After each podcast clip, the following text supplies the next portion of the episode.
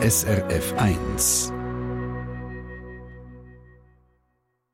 Tja. SRF 1 Wetterfrage. Lucian, guten Morgen. Guten Morgen. Also, warum ist der See nicht überall gleich warm? Das ist die Frage von heute. Ja, das hängt jetzt von ein unterschiedlichen Faktoren ab. Das Wichtigste ist sicher mal, dass es mal recht darauf ankommt, wo und wie man genau die See Temperatur messen. Im Sommer ist es nämlich so, dass wir in einem See das wärmste Wasser an der Oberfläche haben. Und je tiefer man in den See abtaucht, desto kühler wird es.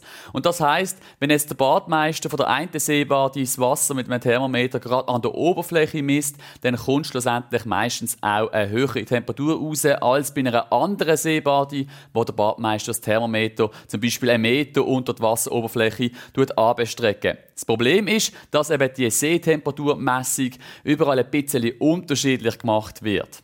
Außerdem ist auch noch der Zeitpunkt von der Seetemperaturmessung ähm, recht entscheidend und kann recht etwas ausmachen.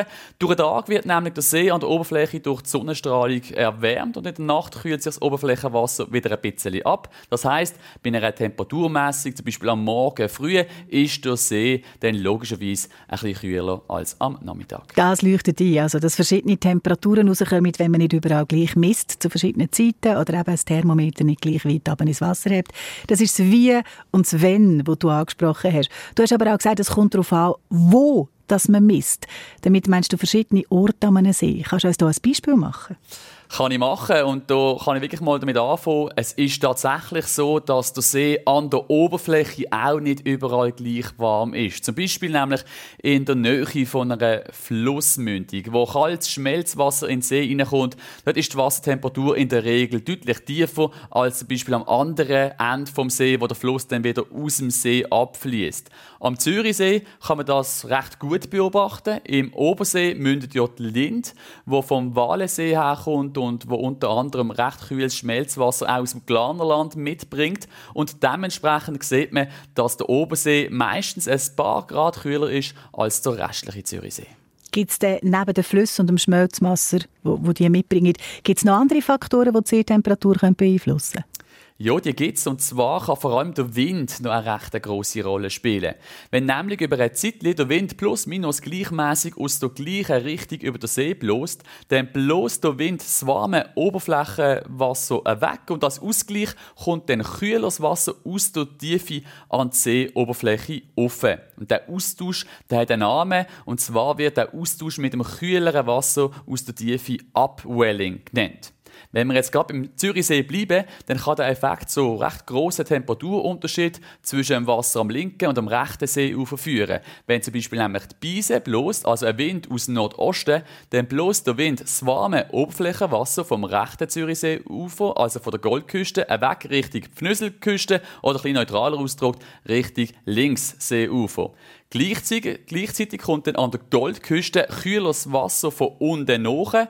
Das heißt, bei einer Beisenlage im Sommer ist der Sprung in Zürichsee an der Goldküste häufig kühler oder erfrischender als am gegenüberliegenden Seeufer.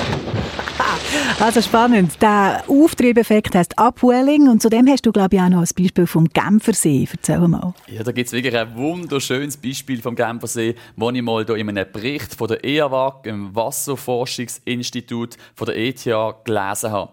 Am 28. Juni 2017 ist es nämlich so dass das Wasser in einem Strandbad zu Genf 23 Grad warm war. Nur gerade zwei Tage später, am 1. Juli 2017, ist das Wasser am gleichen Ort nur noch 8 Grad kühl gewesen. Also innerhalb von nur gerade zwei Tagen hat sich das Wasser dort um ganze 15 Grad abgekühlt. Und der Grund für die starke Abkühlung ist eben genau der Wind und als Folge der Upwelling-Effekt.